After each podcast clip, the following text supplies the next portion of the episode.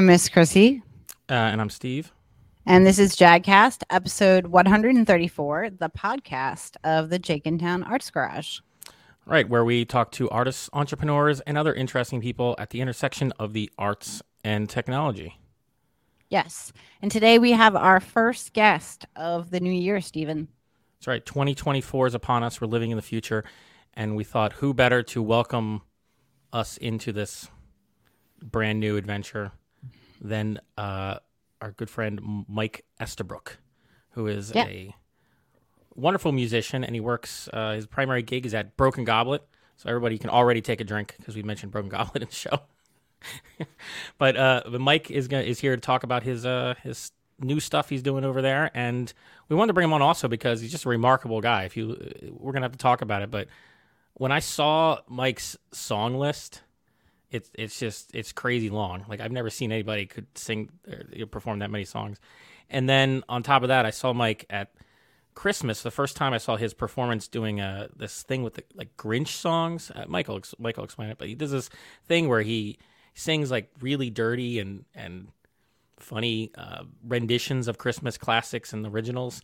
Uh, it's adults only, and it's uh, it's just a fun time. It's like the opposite of what we talked about previously with uh, Righteous Jolly and his his show, the uh, Town Christmas Carol, which is all wholesome and and good. This is like the opposite of that. You, but it was a lot of fun. So we have a lot of stuff I think to talk about today. Plus a game called Something, bringing that back. Yep. I'm excited. I added some new questions That's for good. the 'cause, new uh, year. Are they? Hopefully they're weird. They're, all the questions are weird, Steve, I think, but maybe not. I don't know. I guess we'll find out. Okay. So without further ado, let's bring on Mike and uh, s- say hello. Hello, Mike. Hey guys, good to see you. Hi, Mike. Welcome. Thank you, thank you for having me. I'm I didn't didn't occur to me that I was the first guest of the new year, but I suppose that would be a weekend. So thank you for doing that. Oh yeah, yeah, first guest. And uh what I said we wanted to have you on because there's so much stuff going on right now in the new year. So I think it's actually good timing. By the time this comes out, if people are watching it live, um maybe there will be news about the Broken Goblet stuff or it will be soon. So Soon there should be news in the next couple of weeks for sure. so yeah, so right around when this comes out. So Yeah. um Mike, why don't you introduce yourself a little bit because I, I probably didn't do a very good job. Oh, my name is Mike Estabrook. I I'm from New York originally. I've been living in I was living in Pennsylvania for about ten years, and then moved to Mount Holly, New Jersey, about three years ago. And um, just picking up and playing in the music scene. I, I played a little bit in New York, and we were living down in Atlanta for five years. I played down there a bunch, and then um, moving back up to PA, started all over again don't really have any family here. It was just completely start from scratch, building a music thing, and then moving to Jersey. Even though it's only 20 minutes really away from where I was, I'm I'm starting over. So like booking new places and getting into new venues around here and meeting the local people and still splitting my time half and half between Pennsylvania and Jersey, but. Um, I work full time. Also, music is not my full time gig. I, I wish it was sometimes, but sometimes I'm really appreciative that it's not. So I play about twice a week, two or three times a week, depending on if there's private events or something like that. But I love it. I wouldn't. I wouldn't not play. That's not an option for me. Awesome. Awesome. Yeah. Uh, yeah, I didn't know you had a, uh, a day job. I do. Uh, everybody, everybody Thursday nights always like, oh, let's we're gonna hang out after, and like I get done at ten o'clock Thursday nights, and by the time I pack up and get off the stage, it's eleven, and I'm like, "Oh, I should probably go. I get to work in the morning. Yeah, yeah. Well, a lot of, a lot of musicians have that situation. Hopefully, Yeah. it's not permanent, and you'll be able to do it. I, I like it though because it it allows me to be selective on what gigs I take. I don't have to take every single gig that's offered. I can kind of pick and choose. I don't have to drive an hour and a half just to do a gig because I my day job pays the bills, but but it allows me to, to be a little more picky on the, the gigs that I do, which I oh, good. appreciate. So you do you do like your situation then? I do. It's it's like a hybrid thing that I've kind of I've worked many years this way to to balance it to where it's like enough that I'm playing enough to feed my soul, but I'm not playing too much that it distracts from my personal life. You know, so it's it is a Yeah. fine line. Yeah. But I think I got it now. I like I like where I'm at. Nice. So you play every week at Broken Goblet? Every Thursday for nine years, which is crazy. If if you're a musician and you know about vertical gigs and gigs that are consistent, nine years is an insane amount of time. Um, it's just because we're friends and we're family now, and it's not really, you know, they will probably fire me tomorrow if it wasn't if we weren't friendly. You No, you and I- Kara both make that joke all the time. yeah. Um, Yeah. we yeah, we're in the same, we're in a similar situation, her and I, with them. But it is, it's a family, and and I, I love it, and I wouldn't have it any other way, and I appreciate every single week that I get to play, even if it's the same people that come out every every week. It doesn't matter. I, I love it. Yeah, when when I think of Broken Goblet, I think of you know obviously the owners, uh, and I also think of you. Your face comes to mind, and so does Kara's because it's been there so long. Good. I remember love that. even before I met either of you, I remember you because I would see the ads all the time. Yeah. And you Yeah, know, your name's years- like always on the schedule. It's like, you Yeah. know. like- Yeah, I, I I love that because I get a lot of private events out of people who have just seen me at Goblet, and they'll go. The, somebody will introduce themselves to me, and I'm, s- I'll say, "Hey, how do do I know you? Have we met before?" And they go, "No, no, I saw your Goblet." So that happens all the time, and I picked up a lot of other gigs, side gigs, private events, stuff like that, from just people recognizing my name from Goblet. So that's awesome. That's cool. So you have, uh, unfortunately, Thursday is not a day that I get to go places. But Yeah. um, but Steve has seen you. But I know you have like a huge repertoire of songs. That's like part of your like identity as a musician. So Yep. Steve showed me a photo of it. Steve, are you gonna show? Oh, this isn't this isn't a photo. This is live. Look at this. That's okay. That's page one. we can scroll and scroll and scroll and Yeah. scroll. If you're watching this on video, just look at this. That's so many songs. Three columns, small text on a on a web page, and it still takes a minute to scroll. No, I It's, can't uh, see amazing. a single thing there, Stephen. But I well, believe we, you. we have everything from three doors down, here without you at the top, and all the way at the bottom is All in alphabetical uh. Zach Bryan, something in the orange. I don't even know what that song is. I don't know who Zach Bryan is, but there's a lot of songs in between. So, So what I- happens if someone requests a song that isn't on the paper? They can do that. So I, started this request thing at Old Goblet when I first started playing there, and it was a way to just really honestly, and I tell people this all the time, to keep me from getting bored. If if I uh, there are some musicians who have the same set list every time they play, it's the same 30 songs, and I rely on my iPad a little bit. I do, it's there, and I have words on it because I'm horrible at remembering lyrics, but it's also for me not to get bored. If I'm playing the same songs every week, then I will get bored, and I feel like that boredom will convey to the audience. So let's make let's make it a different show. And I've played for almost 20 years now, and I can't say that I've ever played the same set twice. It's always a different set. It's really just catered to what the audience at that specific room want to hear. And I think that's great because then people there feel connected to the stage. They feel like they're a part of the the act and the music, and they it's they get to hear what they want.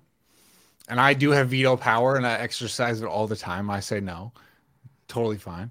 But you saw that list; it's it's almost fifteen hundred songs, and what the request thing does is it whittles that fifteen hundred down to maybe the 50 or 100 songs that the people in that room at that time want to hear and then i can take that 50 or 100 and work from there and and pare it down but i can't look at this 1500 list and do anything useful with it on stage so it's just a way for me to like target the people that are there at that night so Cool. I th- it it sounds like could you even do f- this many songs without an iPad? Would you, could you do it with like No. traditional? Like it would be way too much paper, right?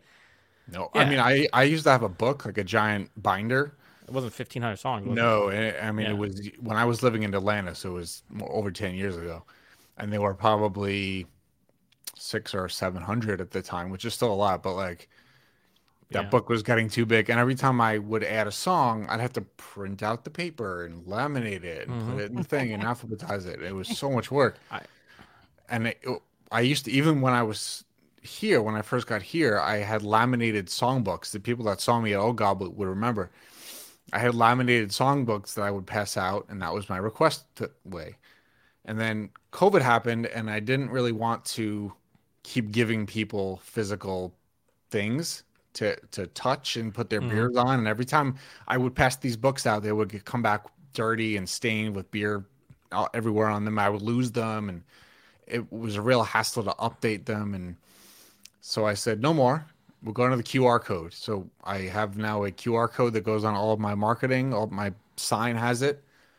You scan the code, and it takes you to that page that you just pulled up with the song list, and then you can text from there and it makes it really simple for people to make requests and they might not be some people are shy and don't want to stand up Yeah. in the middle of a bar and be like hey can you play so this is like a secret kind of quiet ballot request and it makes it it made it easier for me too so it was really a win-win and and i don't know too many other people that do it i know a few but um Do you, do you have any? Uh, uh, since we're we're always talking about like the tech side of things a little bit here. Do you have any particular uh, software you like to use on your iPad to help you manage all these songs and this and uh, Yeah. the QR code and the text messages and everything? the well the QR code I just had made and the, the text thing is just a, I have a Google Voice number that ports to my phone. So uh, like people think I'm giving out my phone number to everybody in the world, and technically it is, it is forwarding to me. So Yeah. they I do get messages on my my regular phone quite often from Goblet regulars usually who are just bored and looking to text me at weird hours of the night. But That's funny. I, I know Um, that if someone is if someone's giving out their number on stage, obviously not their private number. yeah. but I guess that's not obvious. You'd be surprised with the amount of people that think that I'm just plastering my number everywhere. But Yeah. I guess technically it is because it does come to my phone, but I don't, you know, I don't Yeah. open it up after I'm off stage. But, Exactly. Um, and then on my iPad, there's an app called Gigbook. Ah, yeah, Gigbook.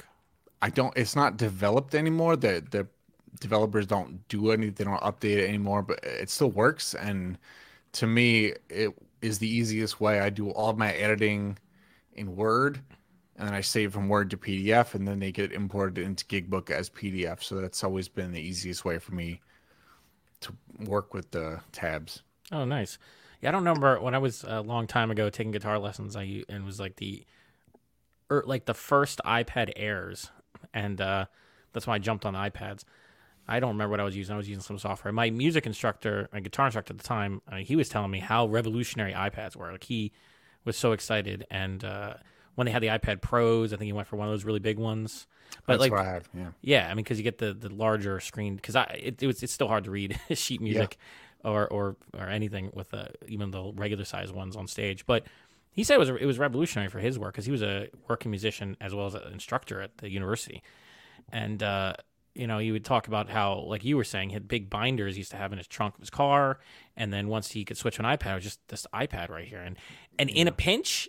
You can even use your phone. I mean, I saw I see Kara using her phone. I don't know how Okay. she could see I the don't phone, either.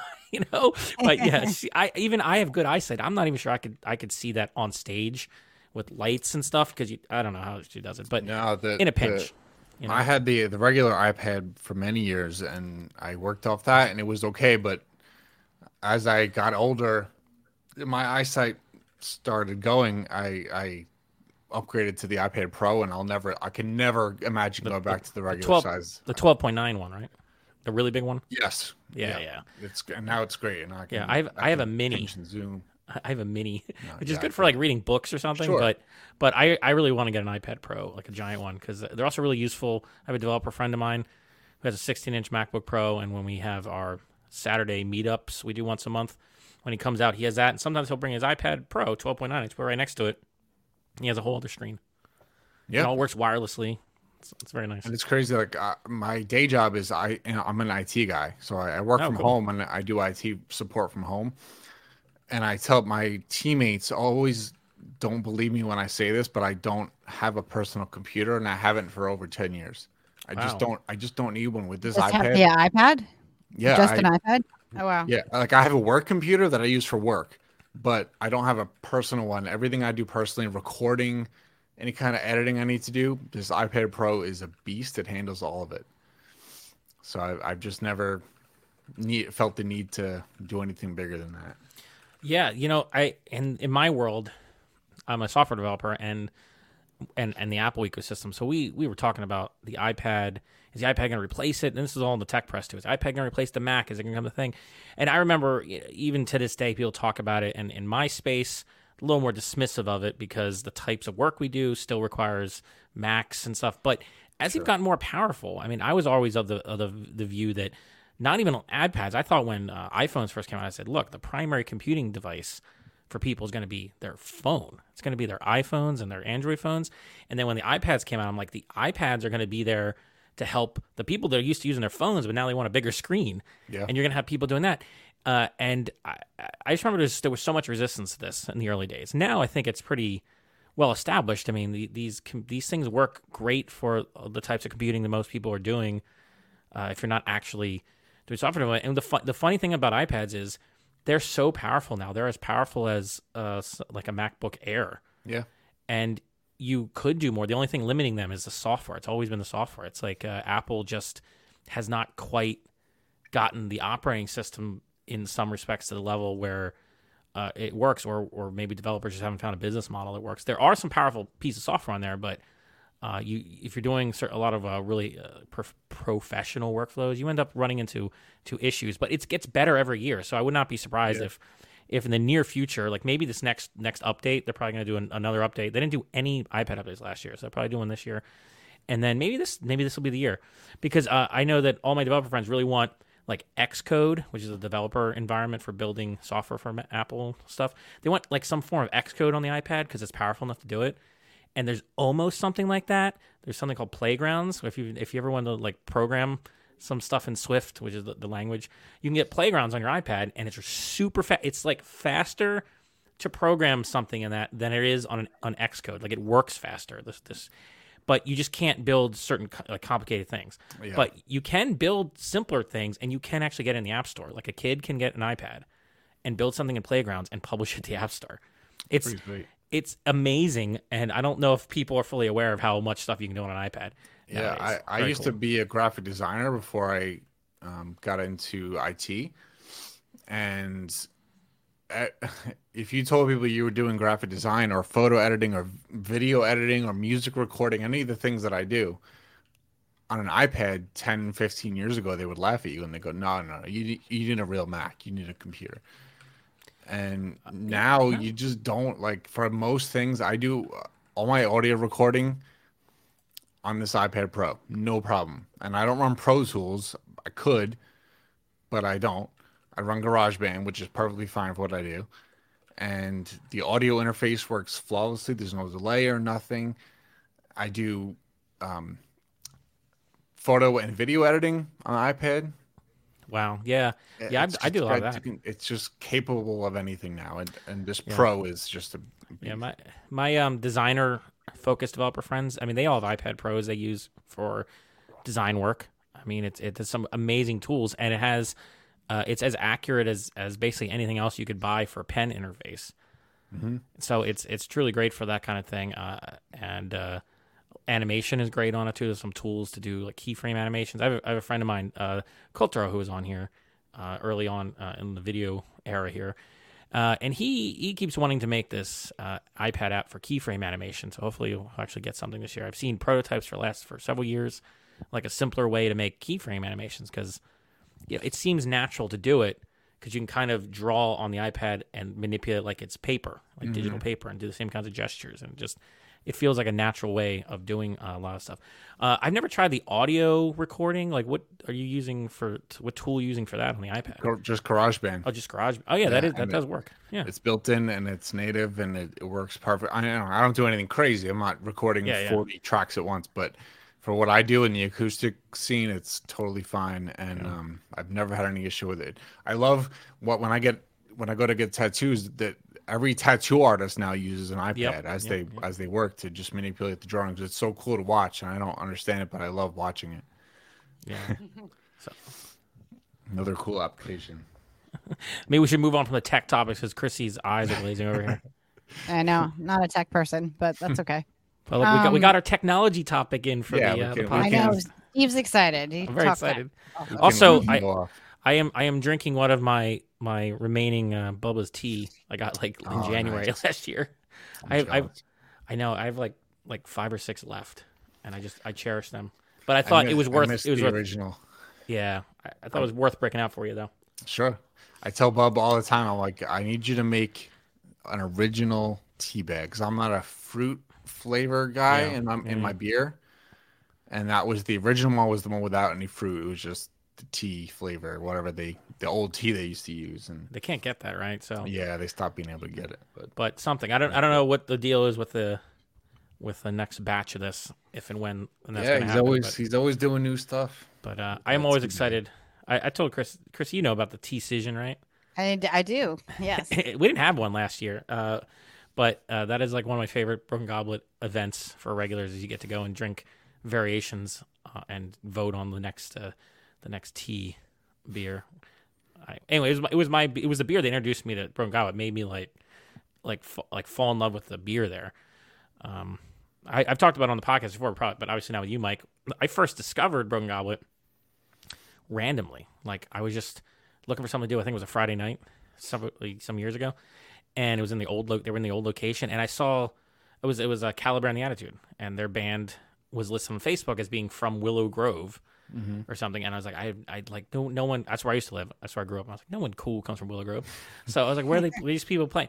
I think, and I, and they were playing like this Broken Goblet. Like, where is this? And it's an office park. I'm like, okay, well, whatever. It's like 30 minute drive, and there's parking. So I'm a suburban guy, and I'll do it and it was this tiny little place and i wa- walked in there and it was not only just like an amazing time because that's where i met um, you know cal and her, her singing was just incredible but that's where i think i had the first like i think the bubba's tea bag was called back then and uh, yeah it was just this amazing i don't know what version it was i don't know if it was the very first version it was like an earlier one and it was be. so good it was so good and i just that's the only thing i would drink i would just go out just for that beer i would crave it I crave it. Like a couple weeks ago, but I'm like, I, I, I don't know who's playing. But I gotta go get a, I gotta go get a tea bag.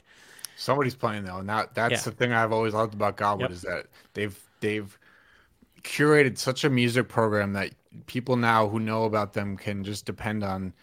I I might not know who's playing that night, although they do promote it now very well. Um, even if you don't know who's going or you don't know who the band is, even just go and like they don't have bad music there, so like. You can That's true. generally you can generally expect that if you go on any given night, you're going to hear something cool or different and good. There's been a crazy amount of of activity there the last, you know, six eight months. Yeah. Lot more uh, big bands, like bands that I, I mean, I don't know, but big, I think ska bands and like heavier bands have been coming through. And just in the middle of the week, and I would see photos or video they would publish, and it was just a packed house. Yeah, and that that's always been the kind of the end game, right? Like they they've always wanted to have a music venue out of it, and yeah, we they make beer also, and but the events are the thing, right? So they're ramping that up now with the space that they have, and um, it's awesome to see this. I don't I don't know half these bands either, but they come in and and yeah, they they fill the place up. So obviously they have a fan base, and they're they're making the right moves and Yeah. picking the right people, and it's it's a good mix of music too. It's not just all metal. No. Some there's like you said, ska bands, there's punk bands, There's there's punk bands. There's reggae bands, there's there's jazz stuff. There's they do the school of rock. The, the kids come in and play. Like it's just they're really good. a- I, I saw one. yeah, they are really good, a few years ago. and it's such a variety that you, if you're not if your metal's not your thing or ska's not your thing, or just wait a couple days and something else will come along. Exactly. And and be, uh, as they're doing that, there's more of these ticketed events in the main room. It's turning it into, as you said, a music venue. So they are planning on opening this other location that's like in the same building, like right next door. I believe it's called the mixing room, if I got Yep. that right. And you are you've already had a performance in there that I had to miss, but uh, you're going to be there. That's what I heard. You're that that's your new home base, right? For That's Thursday my new home base. Uh, I think that room is going to be used for anything acoustic, and then ma- the main room is going to be a full band room. It's going to be there. That's the, the goal, and they're going to do those bigger shows in there consistently. But they've, you know, soundproofed it, and they've made it so that there can be simultaneous events. They can have a band in the big room and me playing in the mixing room at the same time, and it won't affect anything. We won't hear each other. And That's it gives people yeah like it gives people just a, an alternative. A lot of times what happens is they come in and they want to somebody just wants to sit and have a beer. They didn't know mm. that there was a metal show that night and they maybe don't want to sit there and, and have that kind of volume blasted at them while they want to enjoy their beer. So now instead of having to just leave and ditching the whole experience they get to go next door and have a chill, more cozy, comfortable. There's couches that like it's super cozy in there and just a whole different vibe. And as a musician, I'm looking forward to it because I while I love that room and I love that stage, I love being up there. It's obviously amazing with that kind of production to play, but the the new space is going to be a little more intimate and bring back kind of the old feel and and for my Thursday, you know, it's not good for a big band obviously, but for what I do on Thursdays, people just can yell out requests now instead of it doesn't have to be all text. If you want to text, then text, but you now have the option to go back to yelling out requests and people love that and I did too. And it just gives that little more family vibe that I've tried to kind of curate on my Thursday. So I'm looking forward to it. And uh, it being Broken Goblet, the sound in there, of course, I'm guessing is great. Yeah, and I, have been joking with Jay about that. That like Jay's backup PA is better than everyone else's regular PA. Like, everybody's like, "Good," but it's not gonna sound as good over there. I'm like, "Do you know? Do you know Jay?" Yeah, I, I, don't I haven't heard. I haven't heard anything in that room yet, so I'm excited to check it out. Um, so He's got he's got big speakers hanging from the ceiling, just like nice. he does in the main room. Just yeah, it's speakers. it's it's gonna be awesome. I mean, that's the thing about that's the other thing about Goblet uh, is that the beer is always really good and eclectic, and I like that about it. A lot of different ver- different styles and experimentation there, but it was always like the sound was always so good. The uh, the choice, the curation of the acts was always so good. So as you said, there's never I've, I've literally never had a bad time. I think at Goblet like ever. And that's important. Something. That's yeah. important to to vary it up, but also to keep consistency of the quality music. Like I, I've been playing, like I said, almost twenty years in in three major different markets in the in the country, and the theme that I've seen is that. I, and I'm, I'm talking only in the acoustic scene. I don't really know much about. The, I know a little bit about the band scene. I have lots of friends in bands, but it's a completely different scene, right? So in my little acoustic circle where I live, the quality that it just seems to be not as important to a lot of places and they'll just whoever whoever comes in and, and asks to play they'll let them play. And goblet has always not turned people away but like there's a little bit more vetting. There's they Jay, they listen just to people before they book them and that's important and the, yeah, the quality yeah. that people are used to from from going there is a lot to do with that and and they're yeah, very I, selective i think um i think the only band i really was only like two two two artists i think i've ever like said like just badgered on social media that they go to Broken Goblet. I think and uh and they're both really good acts. It was uh, e, e. Joseph, you know, E Joseph Sparrow's a friend and he's amazing. And um you know, and Camera Thief from Jenkintown who was who's an amazing band. And they both were uh did a good job. And Camera Thief's been there what, twice now, I guess. Yeah. So, uh, yeah. So I that, and the reason was because I I thought they were really good and uh, they you know be great up there. Um, yeah, I don't know. Uh, I, I saw Ed Ed at the old location. Uh, he's like uh, Ed Neenan. Uh, I think he's not like in the area, so it's not. I don't know.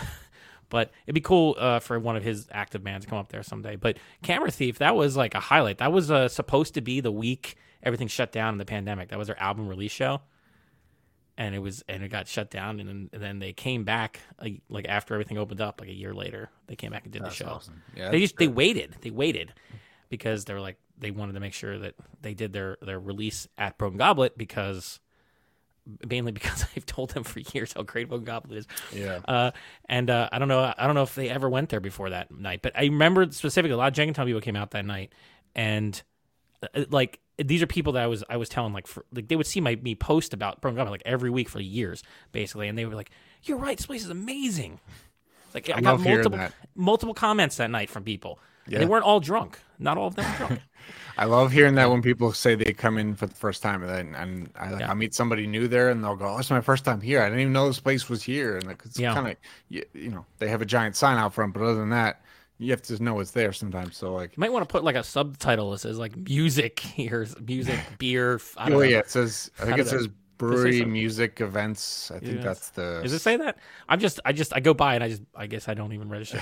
but yeah, it is. Um, yeah, that was my experience. So, and you're you're going to be in this mixer room doing your Thursday night, but you your Thursday night act has recently evolved, right? So I don't want to move mm-hmm. on until we until we fully explore this. it's not just the request, right? Don't you alternate between that and a and uh, um, a open mic? Yep. So um, about four or five months ago, we started doing an open mic where uh, I I have run open mics before. I've done a couple of them over the years, and and we had no intention really on doing it, but we said let's a to mix it up. You know, I've been playing for nine years every single week, and I love it. And I have some very dedicated Thursday night people, and I love them. Shout out to my Thursday folks, but let's mix it up a little bit. We can do something different. So every other week we're doing open mic, and I what I love about it is that there's many open mics in the area. There's many many open mics, and I'm sure they're all great, and they're run by great people, and people go where they feel like they have the best experience. But it's not often that you play an open mic that's not in the corner. You know, you play in the set up in the corner of a bar, and it's somebody's equipment, and they they run they mix you as best they can. But you get on the goblet stage, and mo- a lot of people who play open mics have never been on a stage like that, and they certainly don't have a professional sound man mixing for them. And everybody who walks up on that stage and plays, they come down after their set and they go, "Oh my god, that's the best I've ever sounded." And I've I've met people that have come to open mic and they go, they you know they get off stage and I go, what, it, "Do you play out? Is this your like what do you?" How often do you play? It was really good. And people have said to me, "No, this is my first time." And I go, "What do you mean your first time? Like, you, is your tonight is your first time playing live on stage?" And they go, "Yeah." and I, 20 years ago, I wish that that was my first time playing out was on that kind of stage. But you don't. Most people don't get that opportunity. So yeah, I love that. Yeah, there's a million open mics, and and you can go anywhere in the area, but you're not going to sound like that anywhere. And and now I mean, it won't be on that big stage, but it's going to be right. in probably the best sounding acoustic room in right. the region. And it's going to be a more intimate room, and the, yeah. the same amount of people will fill that room, so it'll look like there's even more people. And yeah, yeah the, the sound quality in there is going to be just as good. It's, it's not it's not degrading at all. Is there like a a, a stage area, area, designated for this? Like, what does it look yeah, like? Yeah, they they built a little stage. It it really is only meant for two people. Like I don't think that's like the old the old stage was like that. yeah. from the old location. Tiny. It was cool yeah. though. I don't think there's even going to be trios there. Like Jay has said, we're we're really trying to keep it to two, one or two. two. Okay, one or two, which is cool. Like that, it's appropriate for the space. Yeah, um, it's uh, it's also a distillery that yeah. is like their their their own distillery, and eventually they, they told me they're going to be making uh, like uh, whiskeys, which I'm excited for, but that's going to yep. take some time. That's going to start up. They have their distilling license, and there's a um there's a, a restaurateur coming in. Yeah, oh, mixologist. Yeah. Anders is really. I, I, he actually worked at um, a place around here, and um, he's made several drinks for me that have all been fabulous. So I have, I'm, I'm, I have all the confidence in him that he's going to kill it there. I'm excited about that I, myself. and, uh, it's, yeah, it's cool. Like not everybody there not everybody's a beer drinker either. Sometimes mm-hmm. people come in and, and they might not be a beer person and now they have another option. It's just it's just rounding yep. out the availability availability to people, which is And awesome. the um I know it's gonna have a professional kitchen. I don't know how built out it is now, but I remember go walking through and it was empty a long time ago and it was huge. Yeah, and I think they found somebody and, and they're starting with them soon. So so that so, so so the food is going to be top notch too. So I'm I'm just saying there's basically no reason to go anywhere else. Right. Pretty soon. Like it, I I think people are like uh uh I think I think John I ran to like John Fay was talking to me the other day and he I think he said something to me. He's like you're the only guy I know who's like always at like broken goblets like your thing. Uh, and it's like, yeah, because it's so good. It's like I, when I think about going somewhere Friday or Saturday night, I go like, "What's that broken goblet first? Because it's just, right. that's what it's, it's partly because I'm lazy. It's super convenient for me. I mean, it's half an hour drive, but that's like nothing. And but it's just you know it's going to be quality, so I just don't like even look at other places sometimes. And being a, the suburbs is especially useful for me. And now I know if you live in the city, the calculus is maybe different, especially if you don't have a car or something. Sure. I know people, I have friends of mine I try to get to come out there and they're like, well, they're in the city and it's like harder for them to get places and like that than it is for me. So it depends your situation, but for me, it's it's always my my first on the on my list. And I know uh, Chrissie, it's become your your favorite place too, like your go to place. Yeah, I pretty much either go there or we walk somewhere in town. Bike, yeah, we're, but... we're always at like Human Robot or or Broken Goblet. We just go between the two breweries most of the time. I haven't gotten to Human Robot yet. I want oh. I want to get there They are great. So there's a lot of good jazz there if you like jazz. On Saturdays and Sundays, there's this brunch they do, uh, and it's uh, really good musicians come through there, Sweet. uh, including friends of ours. So it's it's fun, and the beer is top notch, like German delicious Heard beer. Very so good, beer. Yeah. Yeah. So my my Thursday it's it's alternating open mic and request night. So I'm doing every other week. I'm doing my standard normal request night where I still have friends come in and, and play with me. We do random duos and still no practice, no rehearsal. I want people I get people to come on stage with me that can just wing it. We're not going to practice. We're not going to make a set list. We're just going to take requests, see how it goes. And that's always been the way it's worked. And it's not for every musician that kind of performance style, but for me, it's always led to some really cool nights and spontaneous things that you don't expect. And then every other week, open mic. So I'm just alternating back and forth. And now with the mixing room opening, it'll be a lot easier to keep that schedule consistent because they can still book bands in the other room. Yeah, yeah. So I'm really excited about that. I uh, I hopefully will get to see the functioning room in the near future, and then I mean it's going to open for the public very soon. I don't know when. I don't, uh, but very soon. So by the time you're listening to this, it'll either already be open or will be very soon. So follow Broken Goblet's various social medias. I'll put links in the show notes for that uh, as well, and that's also where people uh, they can follow you, and we'll put in your your contact information in the show notes too. But uh, they can follow you or Broken Goblet to find out when you're doing the request show versus the open mic. Yep, I'm gonna make sure there's a very clear schedule posted this year. Um, because yeah, it is confusing that it's you know it's different things every week. But I didn't want to have open mic every single week. I felt like that was Yeah. too much. But then once a month is not really enough. So it's like a we're trying out a balance. It, Well, we can always like we a- can always adjust, but It, it's like this. landed. It's like this podcast where like once a month is not enough. Every week is kind of hard for us to keep up with. So we did we did it every other week. yeah, it's perfect.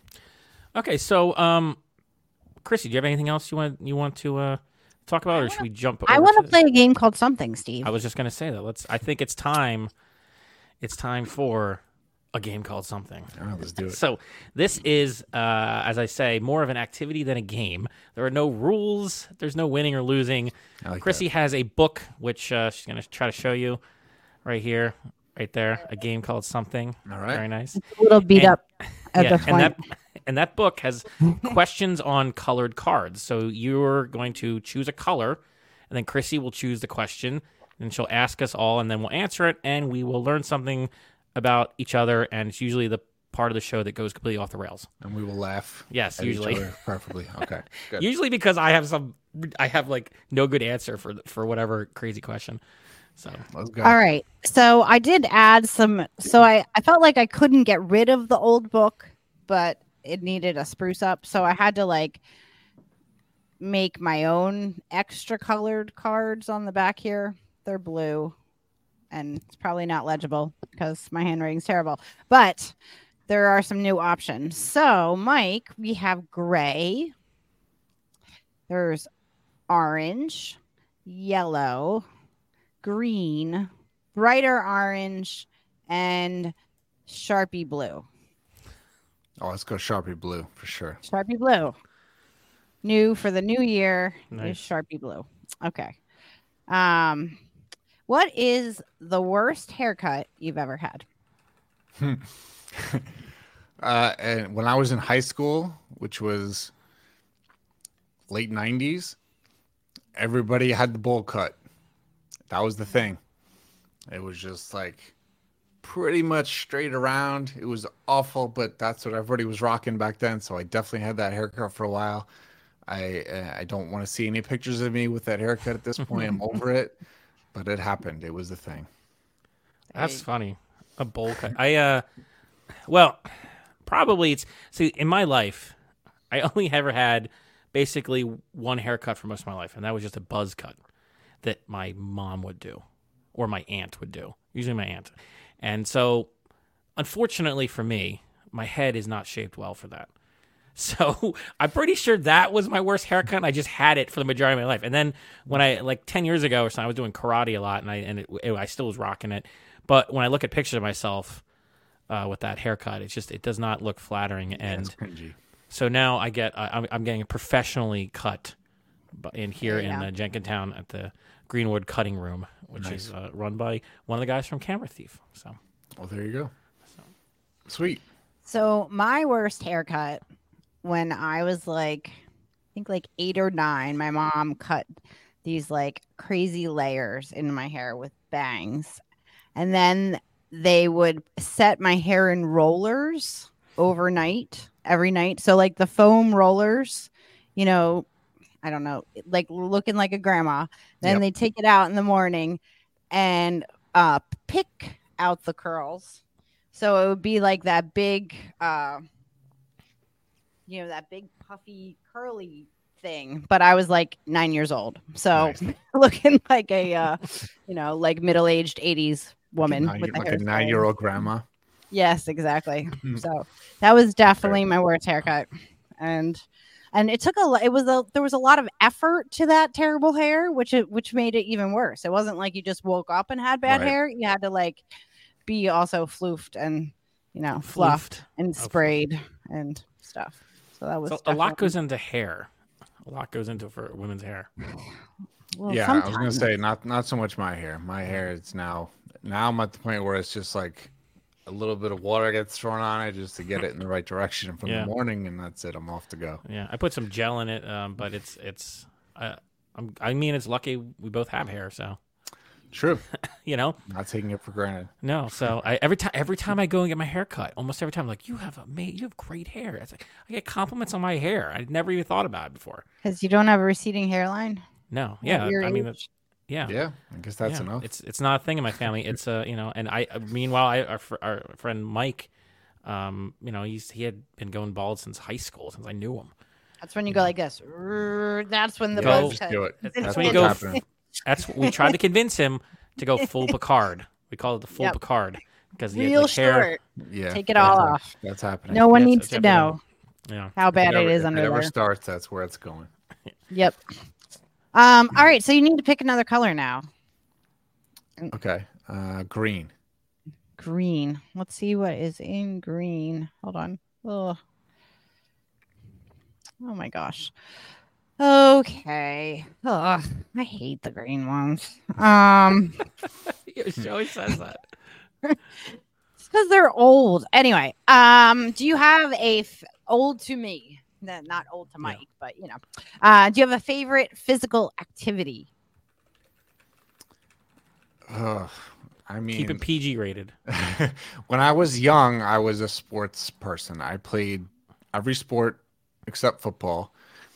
I played baseball, I played hockey, I played tennis for many years. I was in tennis almost through high school. And soccer was my main sport. My dad was the soccer coach. I was very involved in soccer, very sports minded all the way up until college. And in college, my freshman year uh, roommates were, mates were all hippies. And so their big activity would be to sit out on in a circle in the quad with their acoustic guitars and play.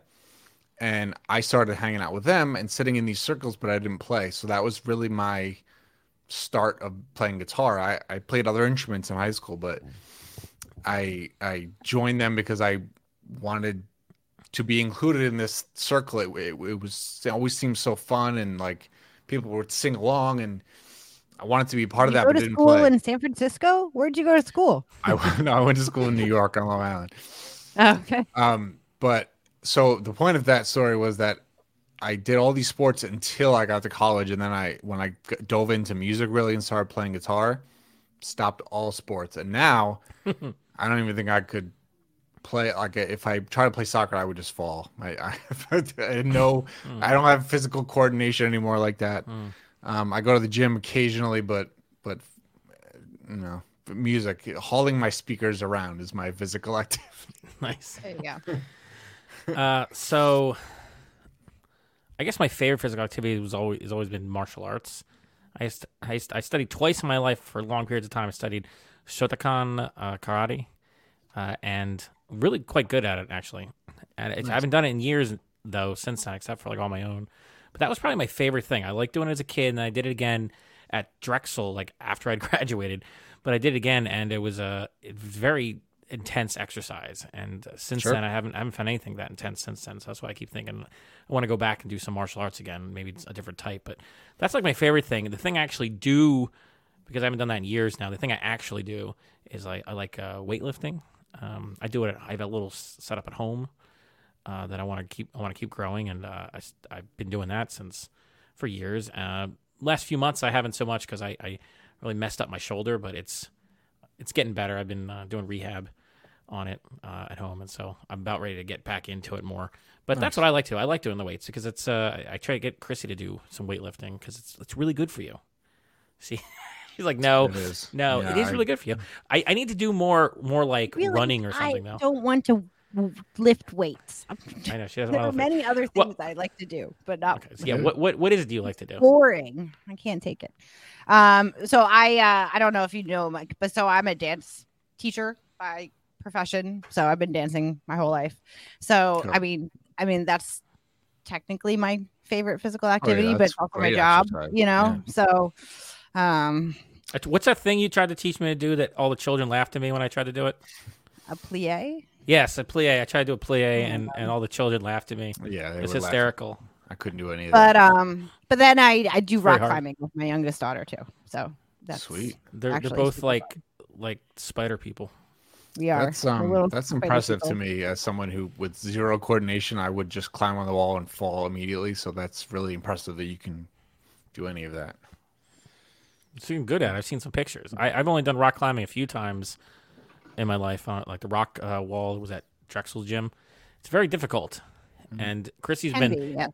And, well, every time you come back from it, you're like telling me how you're you've you've leveled up to another difficulty Yeah. level. It seems so. It'd be you Fun. could have conquered that entire wall soon.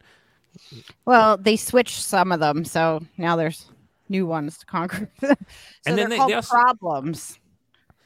Yeah, they're called That's what the- problems. They're called problems, like the So- paths. Oh, What- the wall. Okay, gotcha. What's what's the other thing you do that's actually you said is harder, but it's lower to the ground? Bouldering is that I- what it's called? I don't boulder, but No, you don't. But other you one. said you said that's harder, right?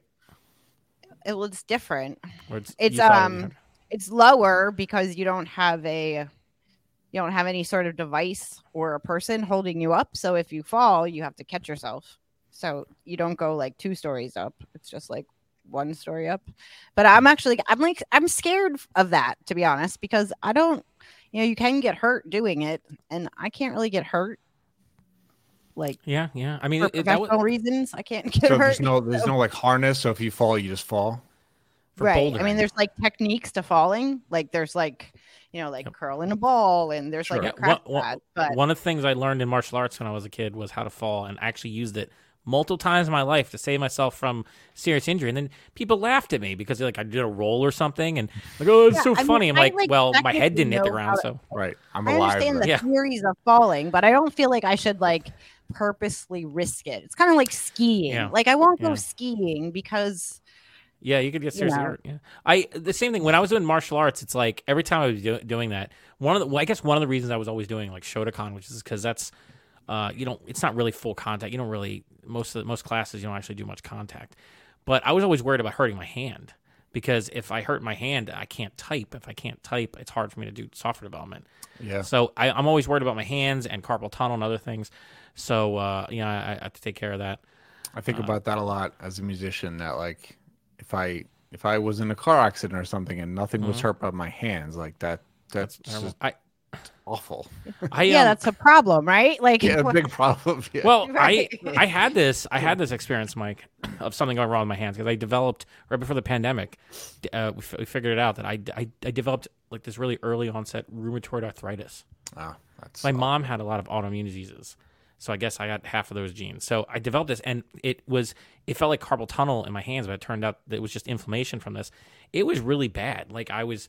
I had trouble working with it, and now, luckily, I mean, I'm on medication, and I've been like very well controlled. Haven't had any symptoms in a long time, and I feel fine. But, um, but it was rough, and I, yeah, I had the same kind of thought. I was like, did, did I just like, am I going to be able to do my job if this keeps going on? You know, I could barely, I could Yeah. barely function.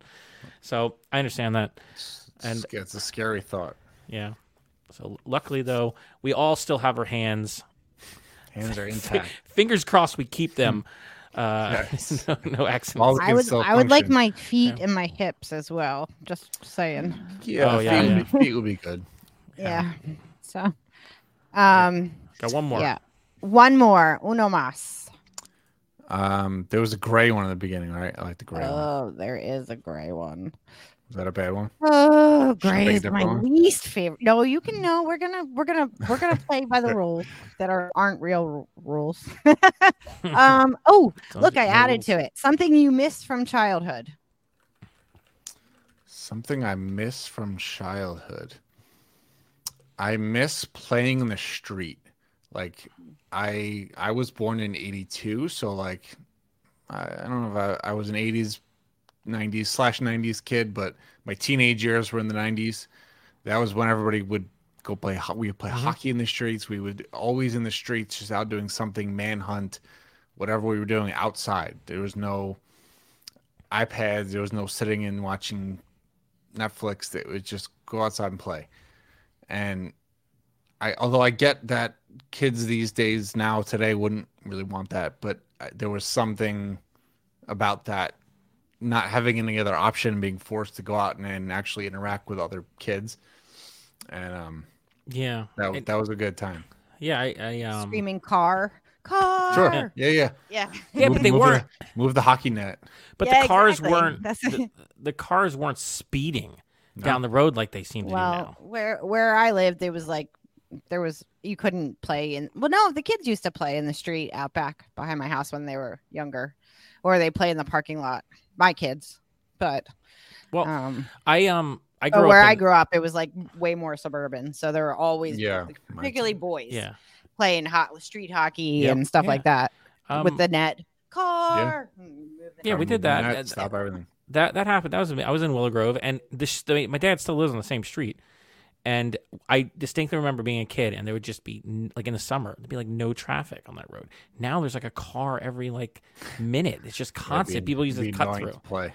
Yeah, now and they drive like crazy up the street. They go way too fast, and uh, it just seems very dangerous. Uh, so, but for me, I don't know. It's hard to take. There's so many things that I think were actually like legitimately, objectively better in the '90s. I was born '81, so I'm right with you. Like, um, everything from toys being better back then, cartoons were better. But I don't know. I think one of the things I've been thinking about uh, that I miss on the past is I feel like, and it could just be nostalgia, but I think it was true that it it seemed like things were just kind of quieter. Maybe it's because we didn't have the phones to bother us. Like I could leave the house and I could go and play and either by myself or go to a friend's house or go on my scooter or my bike somewhere. Just be gone for hours. And there was no way of contacting me. There was no way Yeah. for me, like, and it was just like, yeah, that I miss. I gotta say. Yeah. Like, bye. the- you know. yeah the world the world seemed like there was more adventure to be had and it was like and it seemed quieter because I don't know why. It just it seemed quieter. Like maybe because when I would be going out as a kid, it'd be mostly in like the summertime. If it would be after school or in the summertime, and like people were either at work or they were home because they they'd come home to have dinner and stuff, and this was after that. And so there were just wasn't as much in the middle of the week cars going everywhere. It seemed, and at least that's how I remember it where I lived. And of course, that can differ depending on where you live. But I just remember like, they, especially in the summertime, middle of the day, there'd be almost no traffic. I go to my grandmother's house. She was in Dresher, PA, which is not too far away from Willow Grove, and I, I just remember walking around that neighborhood, just seeing like nobody. It was also like a lot of like older people retired there, uh, I guess, and it was it was kind of it was kind of crazy. I actually kind of loved it, I because I, was always more of a of a introverted kind of loner, but I like just walking around and, or going on a bike and something, just exploring the neighborhood. Yeah, you could just go disappear. you I go down yeah and I go down like these steep hills. Like you do stuff today parents would probably freak out and think that it's too dangerous but uh, it, it in some ways I think it was just a lot safer. They just uh, and it could just be you know false memories. It just seemed like there was less traffic and there was less aggressive driving and there was less people around during the times when I was out so that's why I miss the, that kind of I don't even know how to put into words that experience that you can't even explain to Zoomers today. That's like Yeah, and like I, I, being able to go out and just exist and Yeah. just do something and be present in the moment, and that that's the majority of what's lost now, right? Is Yeah. just people be people are going out, but you go to a show even and everybody's there with their phones. So like, Mhm. Just you had didn't have a choice. You were there in the moment with your Yep. friends or by yourself or with whoever you were strangers, even if you were at a show, but like you were there Yeah. and you didn't have anything else to do. You had nowhere to post any of this. Yep. You didn't have to worry about grabbing the shot for Instagram. You didn't have to worry about d- taking video for later. You just were there. Yeah. And I am. That's something I miss.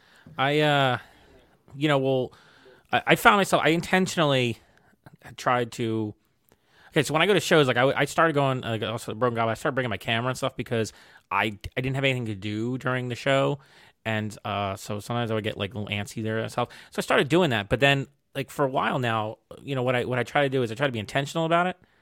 Like I always try to be intentional with my use of these things. I don't want to live a completely mediated experience. Now there, I do like I do like having some photos of an event or something to go to because just like the other day, just like yesterday, you know, my, my dad's birthday came up and we couldn't all get together because of the snow was like a problem for my sister to come. But you know, there was this little video that my phone made for me based upon literally like more than a decade of photos that I've taken that had him in it and the algorithm on the phone picked up his face and put together a yeah. little video and then and then I shared that around and it was like I like that. I like the fact that my technology in that respect because I took a few pictures and it wasn't like a lot. Like I would take a few pictures at holidays and stuff and then it comes back later and it helps me to remember more clearly and relive those experiences. That's a benefit of the technology. But if you live in it in this completely mediated way, I saw this uh, photo going around social media of all these people at um, I don't know what, what it was that were looking at some event, and like every single person that you said had their phone up, and it's like I don't want to live that way. That's not that's no way to live or experience something. So when I go to like Broken Goblet, if I'm not shooting the show with my regular camera, like I'm not intentionally trying to capture the entire event, which is a different thing, different mentality. If I'm just there with my phone, I will try to take one or two or a couple photos throughout the night when really interesting things happen, uh, and then I'll edit it on my phone and post it. Uh, and then I try to I try to like experience you know uh, more of the show, you know, unmediated. I'm not looking. Right. I'm not looking. If even if I'm not looking at the stage, I'm like listening. Even if I'm just keeping my fingers occupied on. Uh, uh, I'm trying to pay attention to the music. Well, Uh, I, I as yeah. a musician, all, at Broken Goblet, always appreciate when you come up to the stage with your camera or your phone or whatever it is, because I know it's going to be a stellar quality picture. Thank Thank you for doing that and keep I try. doing it. Yeah, I uh, I would like to. Uh, yeah, I've been. Um, I, I have pictures from there that I still haven't edited from like last year. I'm sure. like, early, like early last year. Uh, so I tried to slow down that and focus more on lately on uh, computer programming stuff. But that's why I just do my phone. And I was like, and I was like, looking at the challenge. Like, what can I do with my phone? So every time I go there, I'm trying to find like a new angle. Uh, like first Friday I was just at, and I was like, okay, I want to take a picture now, but I kind of want. I, I I- don't really I don't really want it to be like it doesn't have to be super sharp or anything. I ended up trying to make this thing where it was kind of sort of in focus and sort of blurry in the background. I just kind of edited a certain way too, and I was like, oh, this is pretty neat. I just try to f- find something different to do that's that's interesting every time. Yeah, I have, and I like that Jay makes they make the lights different every show too. So like, I Yeah, have, that's- I have that's a photographer friend who comes in and shoots me once in a while, and he was there last open mic, and the lights were like red and blue randomly, like Jay just does random lighting, Yep, yep. and he was like, "Oh, this is cool. I can try out my my camera. I have a new camera. Exactly. I want to try it in a dark setting and." Try Yep. with these lights, and it's just cool that it's I, always um, a different view. What some of the best photos I've ever taken are there. Like I took. I still don't know how the how the lights and the, and and my camera everything worked out, but that first, especially that first, I think Camera Thief show, I, it was just like a magical set of experiences. Some just truly my favorite photos that I've ever gotten were from that night.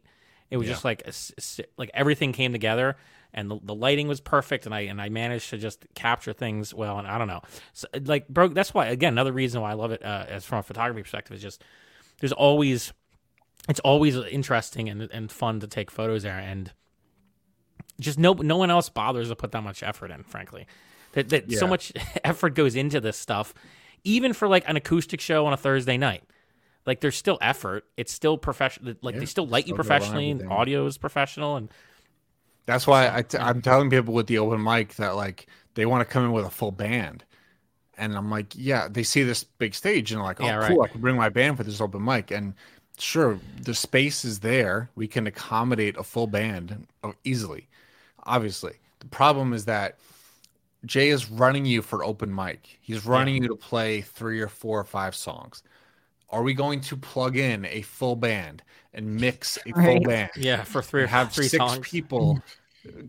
You know, that's a lot of work for for them to play four songs and then have to unhook yeah. so the next guy can get. So it's like, Yeah, that- yeah, we that's have too much space, setup. Right. it is too much, and Yeah. so it's a little bit of a bummer for some people because there's some open mics that do full bands, and that's great. Mhm.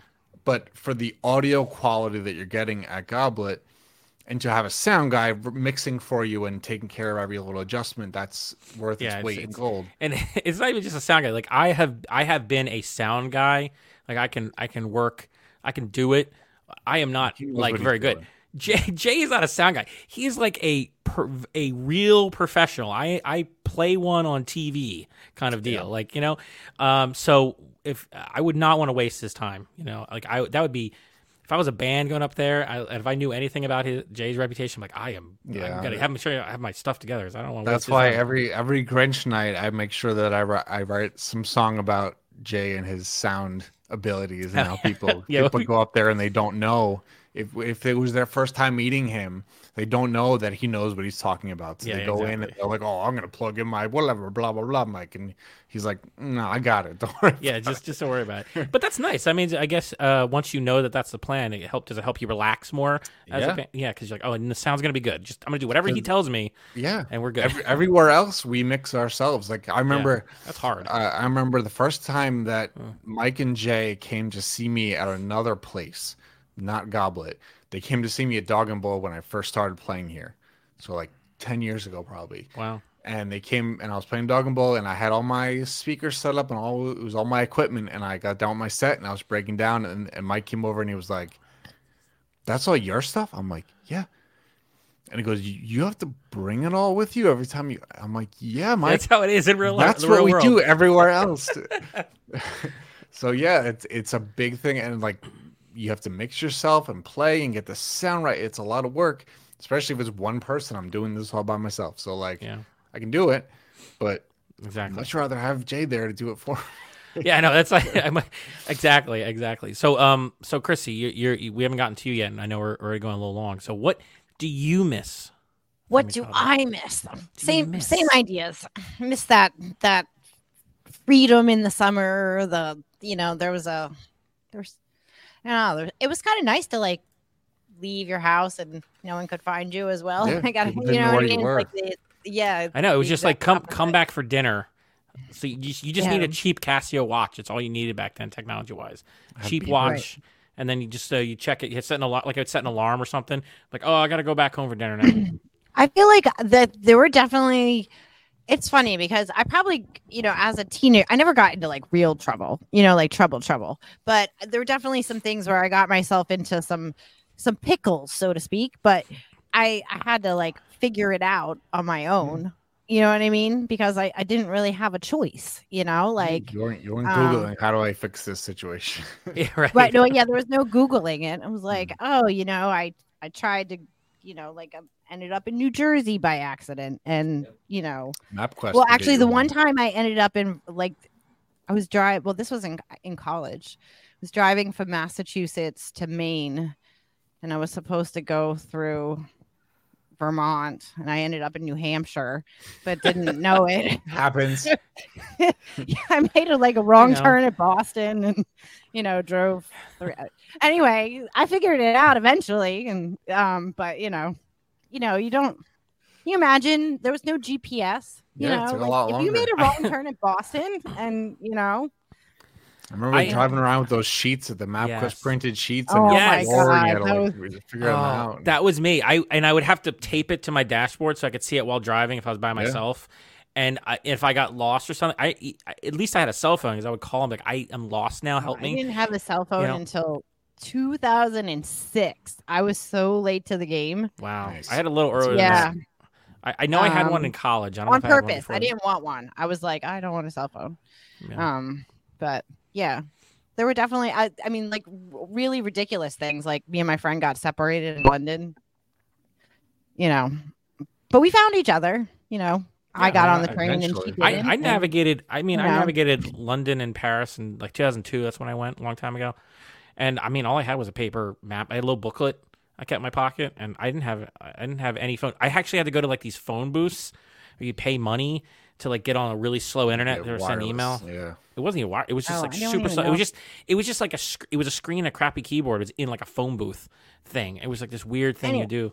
my, But, my point yeah. is is now i have a, a child who's 17 you know and it's like i mean she's actually more independent than probably some kids are but you know like we t- we talked about getting gas in the car and we did it once before she got her license but then it was like day two of her driving and she was like i i don't know what i'm doing she's like calling me from the gas station she's like can't get my debit card to work can't get the pump thing open i was like well go pay cash she's like how do you pay cash i was like Wait, Yeah, cash? I was You like know- you walk in the store and give the guy the cash She's yeah. like, uh, oh i was like she was like You i say don't want the to pump talk number. to him i was Yeah. like yeah, I don't either, but I did it the other day. I did it with my yeah, my was card. like- my card didn't work.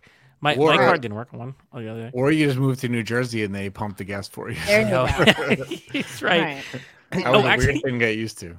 Wawa, Wawa has some kind of um thing I just saw on their their app. It was like a new rewards program, and they have an exception for New Jersey because it says you can use the points for gas for Wawa gas except New Jersey Yeah. because it's not allowed. they still New pump your gas in new jersey You're required to. so You- annoying. you're you're breaking the law if you do it yourself. Apparently. Yeah, they, they yell at you. But I don't want I don't want somebody else to pump my gas. Like I don't trust people. How That's does my that Tell work to do well. What are they going to do? I don't know if they're doing it right. I don't wait know. do you have to give them your credit card Yeah. Yeah, see, I don't know if I'm going to do that at all. I mean, I they, like they just run it at the pump right there. They don't take it in or anything. But Yeah. like, yeah, they do it. But I, I like I appreciate it in the winter when like I don't want to get out of my Yeah. car when it's I- 12 degrees. my favorite thing is to use Apple Pay to buy at a pump. Sure. and my watch, I just go beep. It's like I feel I, I still feel like I'm living in the future when I do that. Yeah, the, the tap card is, has changed the tap I- card, I, yeah. was I was telling somebody the other day they were like sticking their card in the reader and it wasn't reading, and they did it like eight times and it wasn't reading. I'm like, did you tap the? Did you not tap?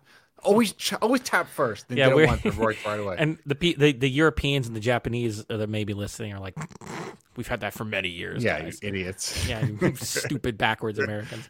Uh, so anyway, uh, uh, is that is that it for a game called something, Chrissie? We're gonna wrap it up now. i think that? we're gonna i think we should do our wrap up steve Well, okay. Then uh, before we do that, uh, we have What to we wrap up? Mike. Oh. No, Mike. Oh, Mike has okay. to let us know. Let us know, Mike.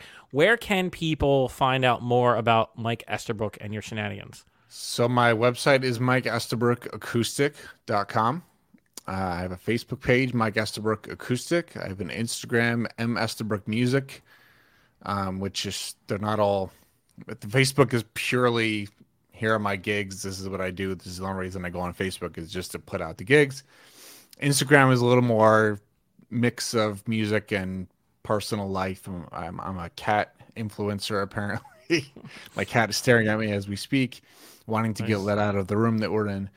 Um, but yeah, Instagram, Facebook. My website is Mike Estabrook Acoustic. You're looking at it. All the dates Yep. are there. It's all synced from my whatever my uh, QR code. If you can, if you come to a show, you can scan it and get to all that stuff there. But yeah, I play every Thursday at Broken Goblet, and then also on the weekends, other places. So you'll see me around. wait you're a cat influencer how did we make it all this time without talking about that It was a secret. No, It didn't come up in the color game. yeah, I don't know. I I've always been a cat person. I love cat. Can you see my shirt? Oh, what? Wait, let me no slowly- adopt adopt oh black cats Yeah. Oh, i nice. i have a i have a black cat that Nice. that well that Okay, you're gonna have to explain. we, we can't we can't end yet without explaining the cat. So basically, a cat has moved into Chrissie's house. She does not actually own this cat. Okay. So But- explain what happened, Chrissie. Cat knows where to get food. It Yeah. started before they fed the cat. This is what's so weird about All it. right. The cat just started coming over. a while ago, probably like at this point, like it was well before the summer, if not further back. The cat would come visit. The cat would like sit on our porch and take a nap. Then the cat would like go away for a day or two. Then, then the one day my daughter let the cat in the house. And then the cat, for months, the cat would just come over and hang out. We didn't feed it though. We didn't feed it anything. Um, and then finally, like we got some treats. And then every time we turned around, the cat was still there. Like it would like I would wake up in the morning and the and this was during the summer. So I would wake up and it would be like before six, and the cat would still be on my porch, and I'm like, and we, the the people who like own the cat, like we we know who they are. And my daughter was like, yeah, such and such says the cat hasn't been home in like a month. I was like, Jesus Christ. So I guess we should feed the cat. then winter came, and then we were like, all right, well, I guess we can't put the cat out because we were putting Yeah. the cat out at night every night, hoping he would go back to Go his home, cat. Go Right. home. Right. Well, he wasn't doing that, so then we let him stay over. So- and now, And he won't leave. No. He, he never leaves. Well, that No, means, he that never means he likes your home better than wherever he was living before, which is Yeah. probably just under some car somewhere. So I, I don't Right. I don't know what's going on with this this cat and it, like if you if you push it outside it'll just come up to the glass and like go meow and tap on it wants to come in.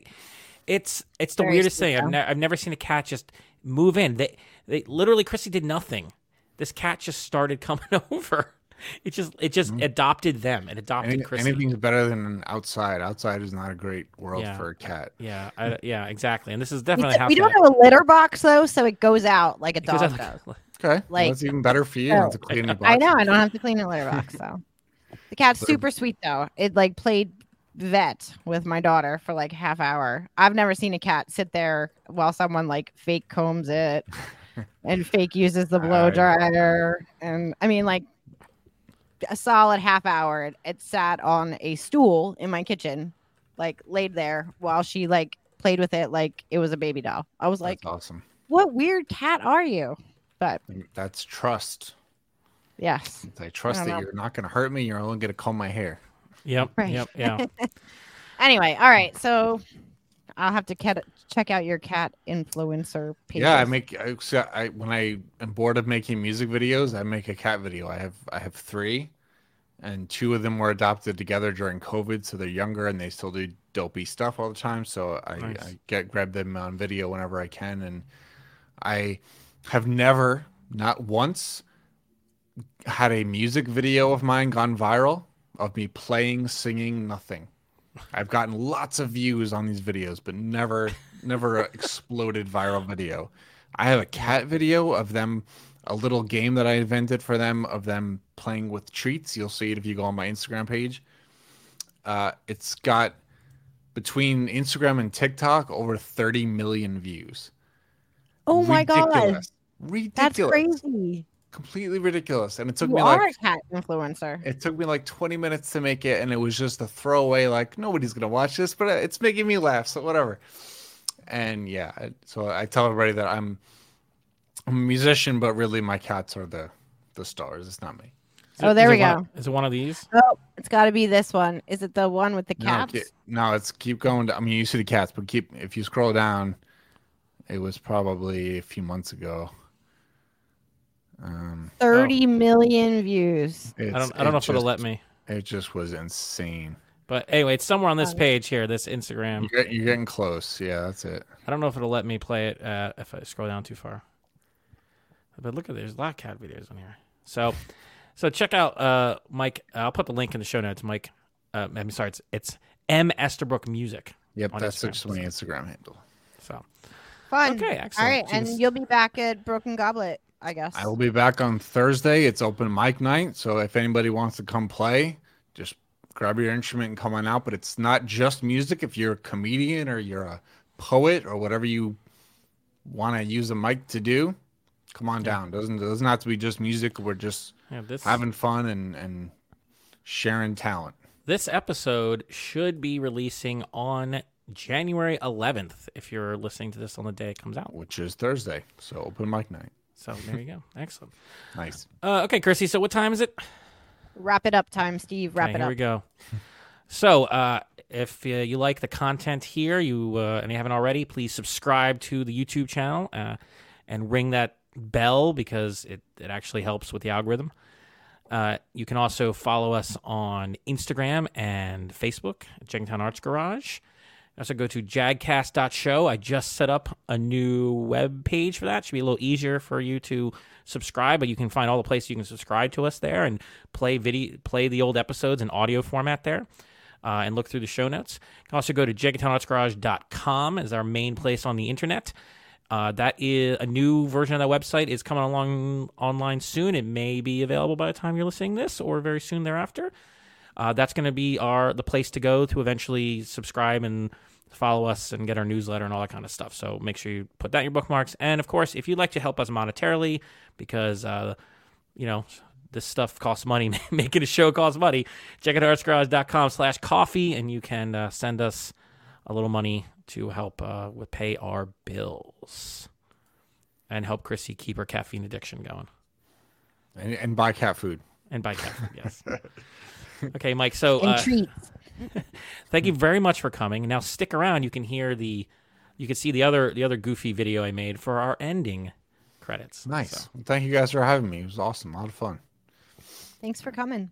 Yeah. I hope to see you at uh, at Goblet or anywhere else in the near future and come hang out and bring your camera and take some amazing pictures. indeed, I will. See you soon. Awesome. All right. Cheers, guys. Thank you. We're